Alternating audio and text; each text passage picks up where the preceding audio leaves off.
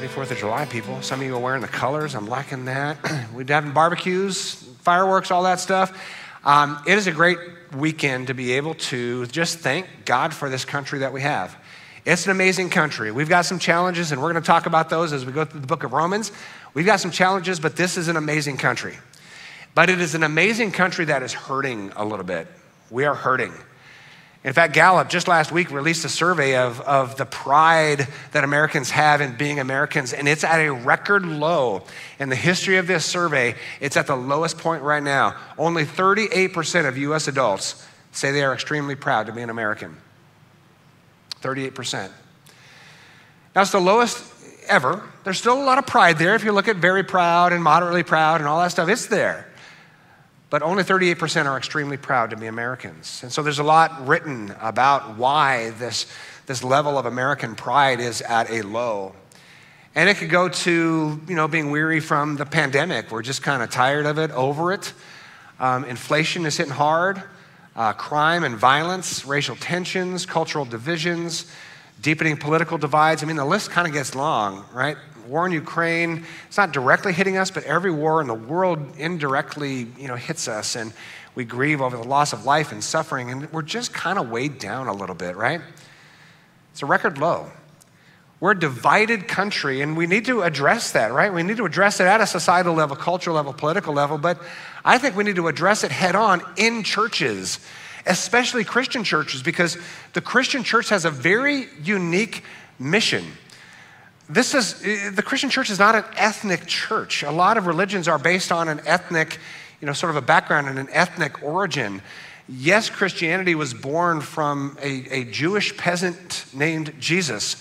But before Jesus went to his father, he says, This movement is for every tribe, every tongue, every nation, and that's difficult. Because different tribes have different values. Different tribes have different perspectives, and Jesus says, Listen, this is to bring the entire world together.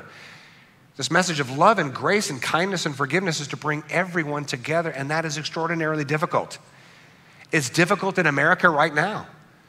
And it's difficult, it was difficult 2,000 years ago in the city of Rome. And so thank God for the book of Romans, because the book of Romans is a treasure that we need right now as Americans. 2,000 years after it was written, it is as relevant as it is to, uh, today as it was when it was first written. We need unity. We need healing. We need the divides that separate us. We need those divides brought together by the message of the grace of God through Jesus Christ. So, the book of Romans is about bringing diverse people together by a common faith in God's grace through Jesus Christ. That's what the book of Romans is about. No matter what your background, no matter what your ethnic background, racial background, no matter your generation, no matter your religious background, wherever you come from, we can come together by the love expressed through Jesus Christ. Now, in the city of Rome, there were two factions, just by way of very brief re- review. There were the Roman hedonists, right? This is their city, the capital city of Rome, the great Roman Empire. And so these Roman hedonists, they had this Epicurean philosophical background that basically says we have the right to pursue every bit of power, every bit of pleasure, and every bit of prosperity we can get our hands on. This great expansionist, violent Roman Empire that was gluttonous in their quest for power and pleasure. They were just taking the world, taking the world's wealth, and enslaving the world's people. That was the Roman Empire. Then there were the, the Jewish legalists, right? The Jewish legalists were the, this tiny tribe of persecuted people and, and they thought they were the blessed ones of God, that, that their persecution had resulted in an inner strength, that God was blessing them as the special chosen ones of God. And so the Roman hedonists are walking around Rome like they own the place, because they did. And then the, the, Jewish, the Jewish legalists were saying, listen, we are the religious ones. We are the pious ones. We have God's word. We have God's law. We have the Ten Commandments, and we're trying to obey God. We are the superior ones. No, you're not. We are the superior ones. And they're fighting in the church. They're fighting in the church. And the Apostle Paul, who had one foot in the Jewish legalizer world and one foot in the Roman world, he says, Listen, God has uniquely called me to bring you together because they were tearing each other apart. Romans 14:10 Why do you condemn another believer? Why do you look down on another believer? They were condemning and looking down on each other because of their racial backgrounds, because of their religious backgrounds, because of their political backgrounds. The same thing that was happening then is happening now. We as a people are divided racially. I mean, you cannot watch the news, read the news without seeing horrific and heartbreaking stories of racial disconnects, right? How, how people are hating each other because of the color of their skin, because of their background. They're trying to protect each other. And here we are in America walking a very difficult journey of being a melting pot of tribes, tongues, and nations from all over the world. That's a very difficult and very unique message. We're trying to give equal rights and equal opportunity to everyone everywhere, and we're running up against roadblocks we just can't seem to get over. And then sometimes, in some corners of, of the majority culture, they're saying, you know, I don't think we kind of like that. I think we kind of like being in the majority, and we like making the decisions, and we like having the power, and so there's pushback. We need Romans. We need the book of Romans. We're divided politically as they were 2,000 years ago. I mean, oh my gosh, the political divides between the conqueror Rome, right? The emperor whose seat was in Rome and the conquered people of Israel, right? This power struggle, the oppressor and the oppressed, the political divides are extreme, right? I'm a pretty big fan of The Atlantic, uh, and there was a comprehensive article that came out last week um, called The Growing Divide in America America Growing Apart. And the subtitle said, Perhaps for good. And here's a quote, and I think I agree. It may be time for us to stop talking about being a red and blue America as though it's just about politics and political parties. It's actually much deeper than that. We live as two blocks of fundamentally different nations, uneasily sharing the same geographic space. Does that kind of resonate with you? It's not just about two political parties in one nation. We've always had that we are becoming almost two nations. If you look at the map, like the red blue map and the migration that is going on, it looks kind of scary, you know, blue parentheses and a red center. And where is all this going? I'm not a harbinger of doom. You know, I'm actually very optimistic about the future, but I'm optimistic about the future if we embrace this biblical vision of unity because of God's grace and love that He gave to us and our commitment to share that with one another, even though we have different perspectives and backgrounds. We need the book of Romans. We're divided religiously.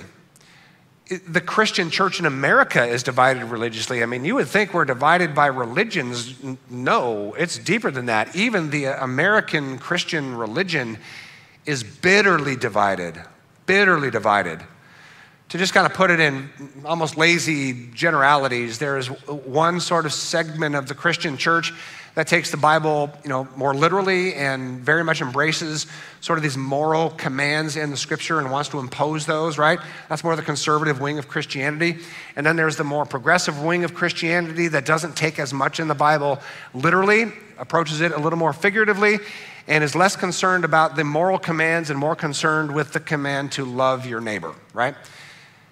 Left and right, conservative and progressive within the Christian church cannot get along, and there is fighting like I've never seen in my 35 years of ministry.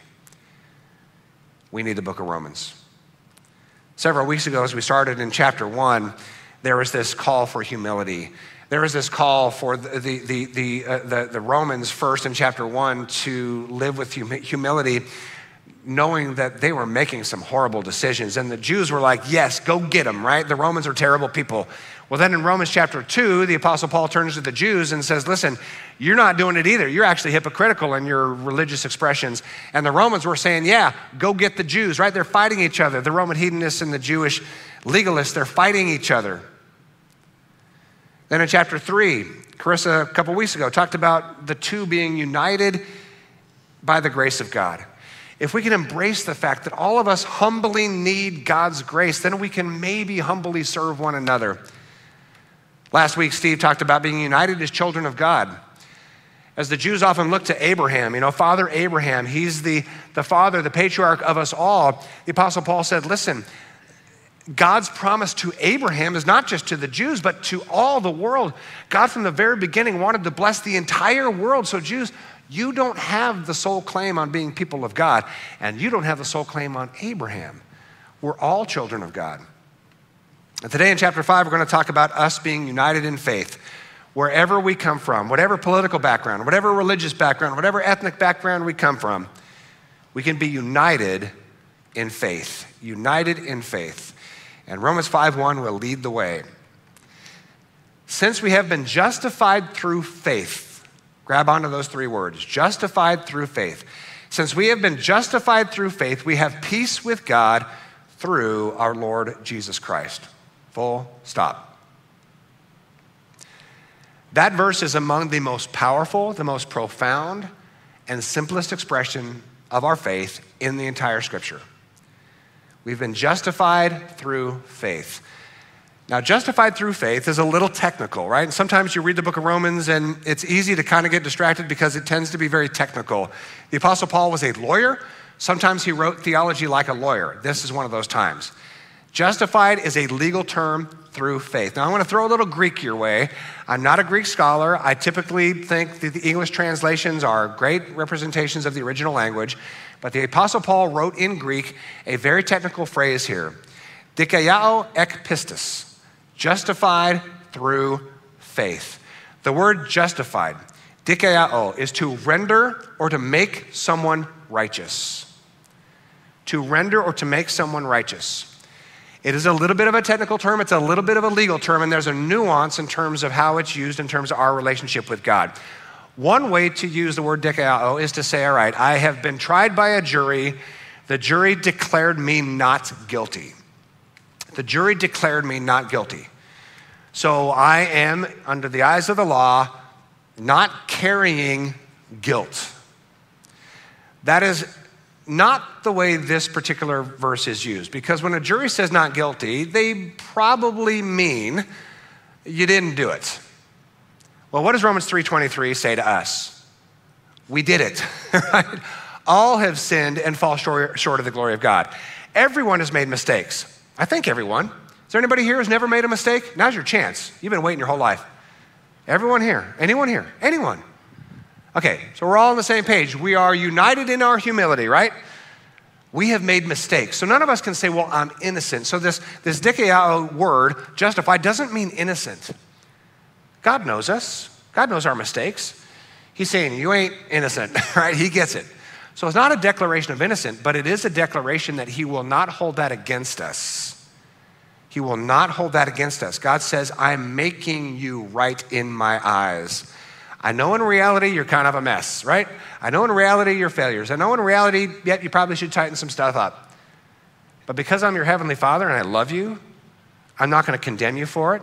I'm not going to punish you for it. I'm not going to hold it against you. You are 100% right in my eyes. Dikaiao. Ek, out from or among, pistis, faith. We are made right with God by faith. And the Apostle Paul says this time and time and time again in the book of Romans. It is by faith that we are made right with God. And, and it's such a wonderful thing to, to, to think that, that this is just a gift. It's not something we earn. Paul didn't say you're made right with God because you're a good person. He doesn't say you're made right with God because you repented of your sins. He doesn't say you're made right with God because you turned from your ways and are now following, you know, the right path. He doesn't say you're made right with God because you're a good religious person. He doesn't say you made, you're made right with God because you pray enough or go to church enough or give enough. He doesn't say anything. It has nothing to do with us at all. There is nothing we can do to make ourselves right with God. That is only the message of Christianity. Every other religion is a pathway to earn favor with God, a pathway to earn salvation, a pathway to earn eternal life or to earn heaven. Sadly, much of Christianity has adopted that. But the message of Jesus and the message of Paul is there's nothing you can do to be made right with God. It is given to you by grace through Jesus Christ. We are rendered without guilt by God's grace alone, through Jesus Christ alone, received by faith alone not by works, not by religion.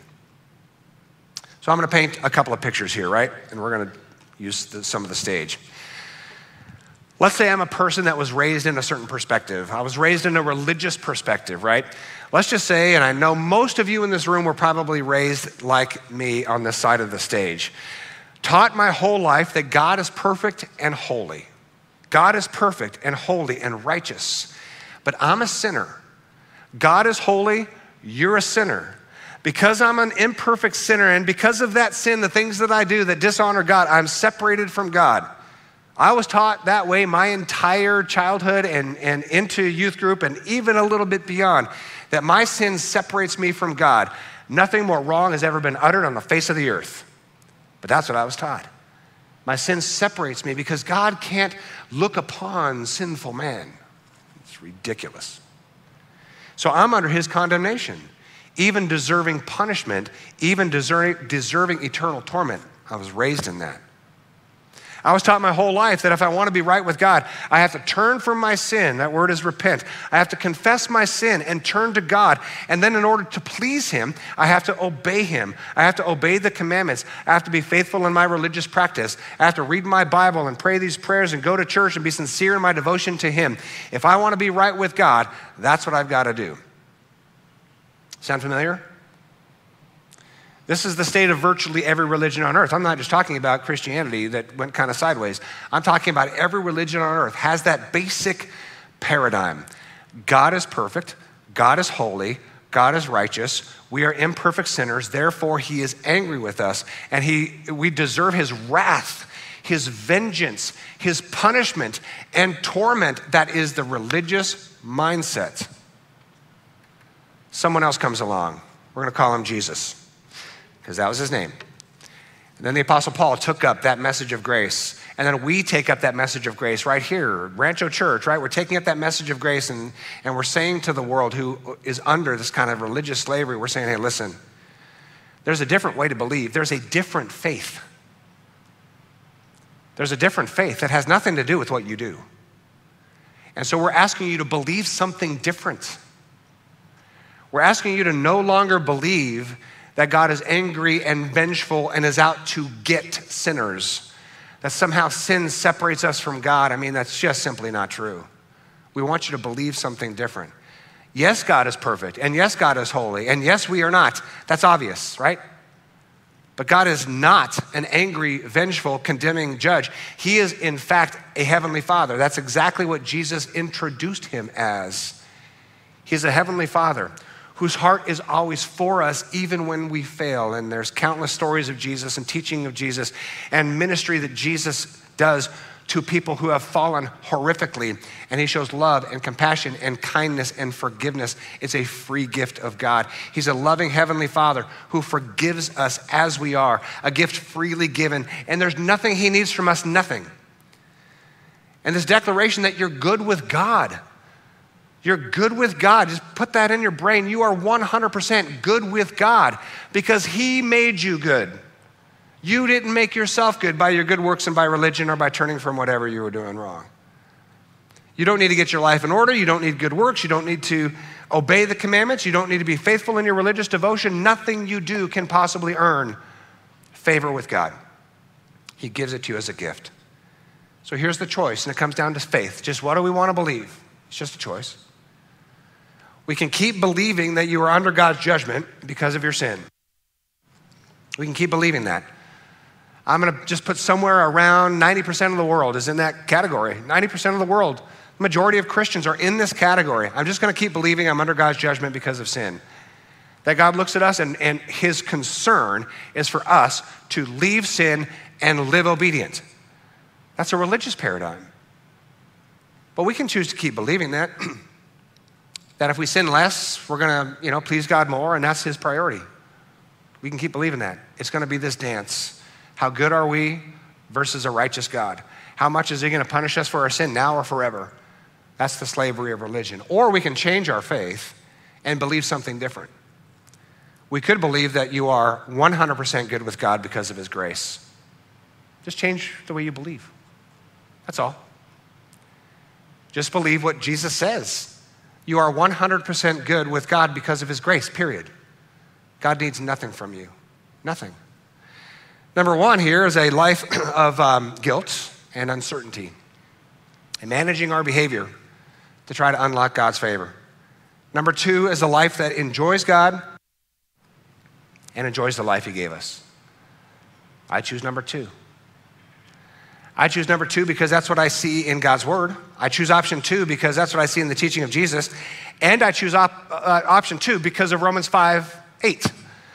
Romans 5 8 tells us why we have every right and why it's reasonable to believe that we are 100% good with God by grace. Romans 5 8 is among the most famous passages in the entire Bible, let alone Romans. God demonstrated his own love for us in this while we were still sinners, Christ died for us. Did you get what the Apostle Paul was doing here?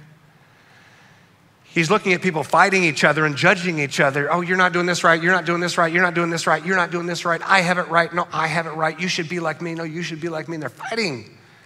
And the Apostle Paul is just dropping a little bomb here and he says, Listen, it is God who demonstrated his love for us, and that while we were all sinners, Christ died for us. In other words, you don't have to get your act together first in order for God to love you.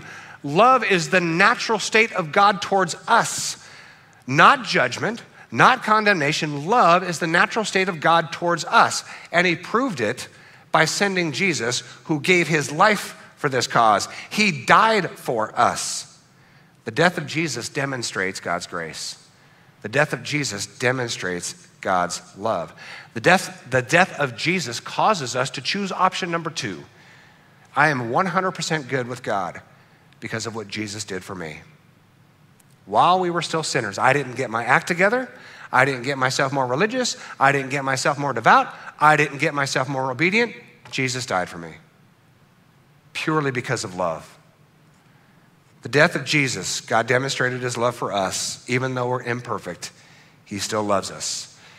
And this is kind of revolutionary in church, and people get all upset sometimes or excited or confused. And I'm just like, it's just what a parent does, right? If, if your little Johnny does something wrong, I, as a holy parent, must separate myself. I cannot be in the presence of your sin. I mean, how silly is it? I can't be in the presence of your sin.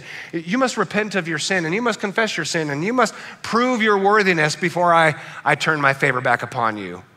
I mean, come on. What Jesus says is God is a heavenly father. That's the big wow that got him crucified.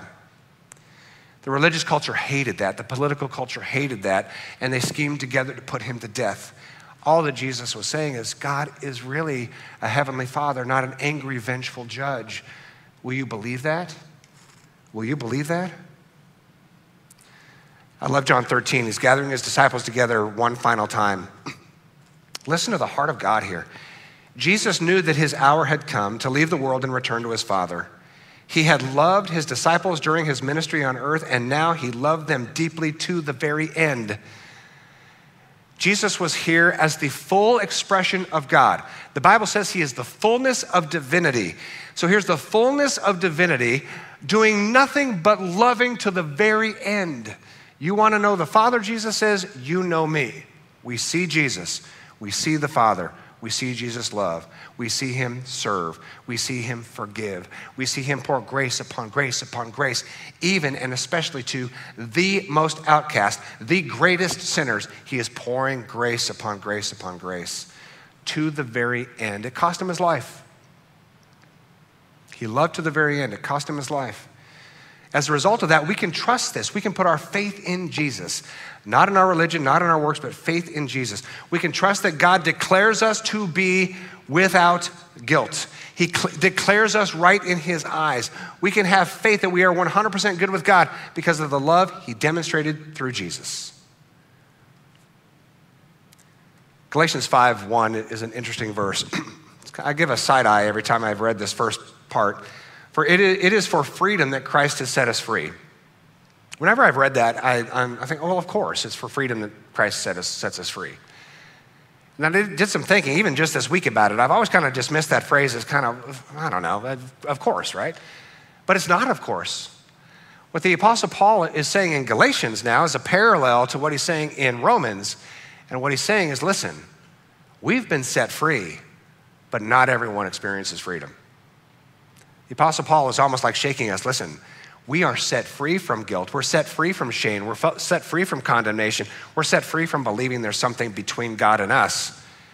Live like it, experience it, right? It was for the actual living out of freedom that Jesus set us free. Yet so many people, even in Christian churches, are not living in the freedom of just enjoying the reality that we are 100% good with God purely by grace. There's a little cycle of freedom. There's a little cycle of freedom. Freedom begins with a declaration. I'll give you two examples here in a minute. Freedom begins with a declaration you're free. Then there's usually a, a big price that's paid to earn that freedom. And then later, there is an experience of freedom. It's the 4th of July, so I'm going to give you a, a, you know, a little, little history, right? And you know this. July 4th, 1776, what happened? The signing of the Declaration of Independence. Was America free on July 4th, 1776? What's the answer? No. It was just a declaration. It was just a declaration. It was just a signed piece of paper. That's all it was. A, a big deal piece of paper, right? It was just a piece of paper, July 4th, 1776. We weren't free. We were under the thumb of King George III in July 4th, 1776, and July 5th, and 6th, and 7th, and for the next seven years, right? So a Declaration of Freedom was signed by the 56 signatories of the Declaration of Independence in 1776, followed by a heavy price to earn freedom. Seven years of war that cost the lives of about 20,000 Americans, including nine of the signers of the Declaration of Independence. They put their lives on the line for that Declaration of Freedom. Then there was a huge price to be paid, a sacrifice that was made so that we would then later experience freedom, which didn't happen until 1783, right? Let's fast forward a little bit to the Civil War. I had to bone up on this one. During the third year of the Civil War, President Abraham Lincoln declared freedom for the slaves of the South through the Emancipation Proclamation signed on January 1st, 1863, declaring, quote, all persons held as slaves are henceforth free. When he signed the Emancipation Proclamation, were they free at the moment of the signature? What's the answer? No. Another two years of civil war, costing 300,000 lives since that signing. Buying, purchasing the freedom of the slaves. They didn't actually live in freedom until two years later. And in fact, we um, just marked Juneteenth a couple of weeks ago. It wasn't until two months after that that the Galveston slaves found out they were free, and that's the Juneteenth celebration. Freedom isn't experienced until sometimes way after the actual declaration of freedom, and in between, there's a heavy price to pay. Are you guys getting the dots I'm connecting? Right? God declared an emancipation. God declared a freedom. God declared to the entire cosmos, to heaven and earth, these people made in my image will be free. God made that proclamation. He made a promise. In summer seminary, we're going to talk about the covenant that God made to show all of us grace. In my eyes, they will be perfect. This is a trick question. When did God make that declaration? When did God make that declaration that we would all be free and blameless in His sight? Before the foundation of the world. Ephesians 1 4, even before He made the world, God loved us and chose us in Christ to be holy and without fault in His eyes. That's justification. Dikaiō, justification, made right in my eyes. God made that proclamation before he even created the cosmos. Remarkable. But we didn't know about it, or if we did, we rejected it. So you see God kind of trying to get his covenant of grace in the Old Testament to the Jews. And they're like, nah, we're good. They killed the prophets, killed Jesus.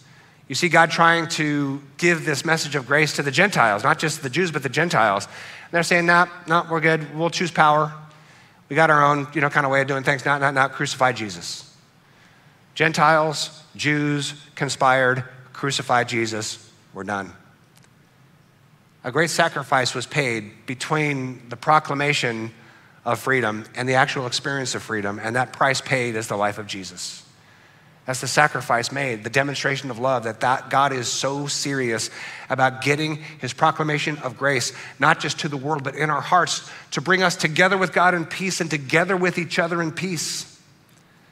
Let's put it this way a declaration of freedom was promised and sealed before the beginning of time. I will declare my creation holy in my sight. A heavy price was paid for that declaration of freedom. That is the very crucifixion of Christ. Not in 18. that was about 33 AD, sorry. And we can experience that freedom right here and right now by faith. By faith. So if you were raised over here, if you were raised over here, if you were raised thinking God was angry with you, if you were raised thinking that you're guilty before God, if you were raised thinking you were under his judgment or condemnation, it is time for you right now to believe something different. Today is the day that you can actually experience what God declared about you before the beginning of time that you're free, that you are 100% right with God because of His grace alone, and you can receive that by faith right here and right now today. This is your Independence Day, July 3rd, 2020. Remember that date. If you were raised thinking that God is angry with you or disappointed with you or condemning you, believe something different. If you were raised thinking you need to do more for God, you need to get rid of more sin and you need to add some more things to your life, add more religion, add more Bible reading, add more prayer, add more church services. Yeah, you can do that. Add more this, add more this. If you were thinking you need to do more for God, believe something different today. Your day of independence, July 3rd, 2022. Have your faith not in your ability to make yourself right with God, but in God's promise fulfilled in Jesus to make you right with Him. Today is that day.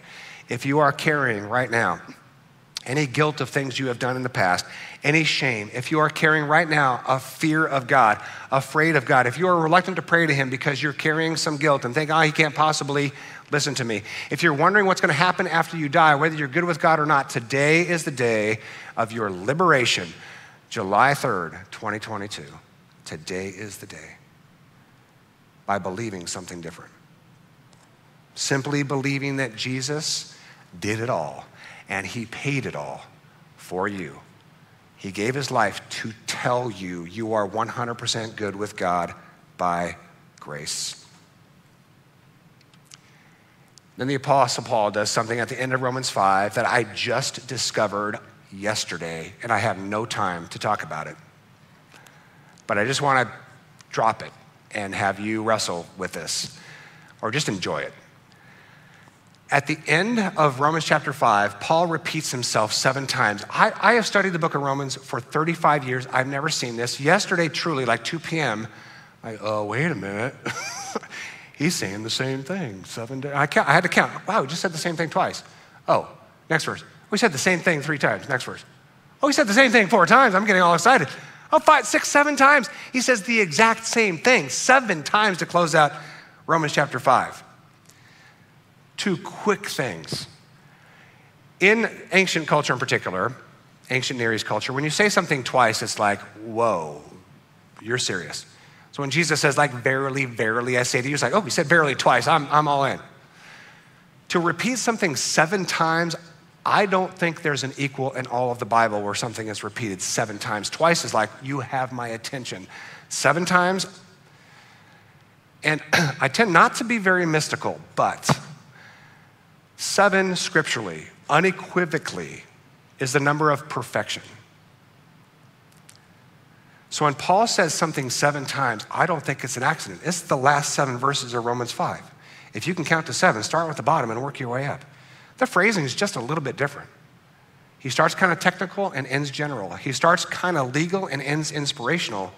But what he is saying seven times is you are 100% right with God because of his wonderful grace. So I'm going to say this seven times to you. You are right with God because of his wonderful grace. You are right with God because of his wonderful grace. You are right with God because of his wonderful grace. You are right with God because of his wonderful grace. Even you are right with God because of his wonderful grace. You are right with God because of his wonderful grace. And if I didn't lose count, one more time, you are right with God because of his wonderful grace. Don't ever lose that simple faith. justified by faith, meaning our trust is in God's grace alone through Jesus. He proved it by his life. He proved it by his ministry. He proved it by his death that shows you how far he was willing to go to get grace installed in this world. And he rose again from the dead to give us all this sense of victory that love and grace will win, not only to bring us peace with God by grace, but to bring peace in the Roman church and peace in the American church even now, if we cling on to grace. Because if we're clinging on to grace, we have no right to judge another person. That's what we tend to do. But if we're just relying on God's grace, we won't judge anybody. How could we? If I'm saved by grace, you're saved by grace. Even if you're terribly wrong over there, you're saved by grace.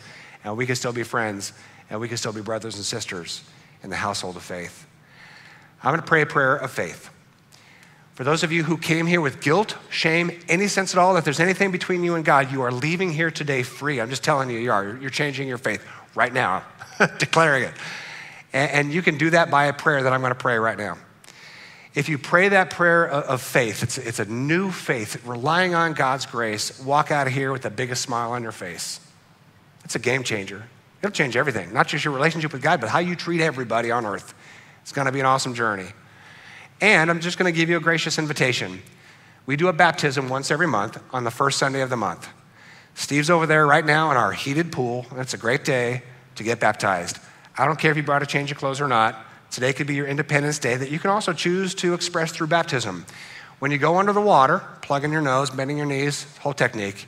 When you go under the water, that's a sign that you are cleansed, made right with God by His grace, nothing you have done, and raised to a whole new life, a whole new perspective by grace through faith in Jesus Christ.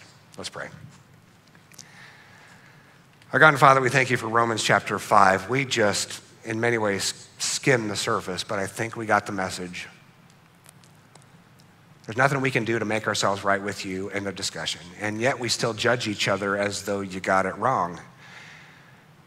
You just did it. You declared it before the foundation of the world. My beautiful creation made in my image will be right in my eyes as a gift of grace. The world has been rejecting that for thousands and thousands of years, but Jesus gave his life to make sure we understand that we are 100% right with you by grace alone, through Christ alone, received by faith alone. So at this very moment, we place our faith in Jesus. We don't place our faith in ourselves. Nothing we can do to believe the right things or live the right way or be devout in our religion or obey the commandments. There's nothing we can do to make ourselves right. But we receive the free gift through Jesus Christ who gave his life for the cause. A sacrifice was made, a price was paid to have us experience that peace, and we can experience it right now, received by faith, believing in Jesus, to forgive us, to make us right with you. And God, let that change our life. Let us be more loving to others as a result, as we are more and more aware of your love for us. And may this unite not just this one church, but unite the church globally, that we might be a great witness to the world that this love is for real, that this grace is for real, received by faith. In Jesus' name we pray. Amen.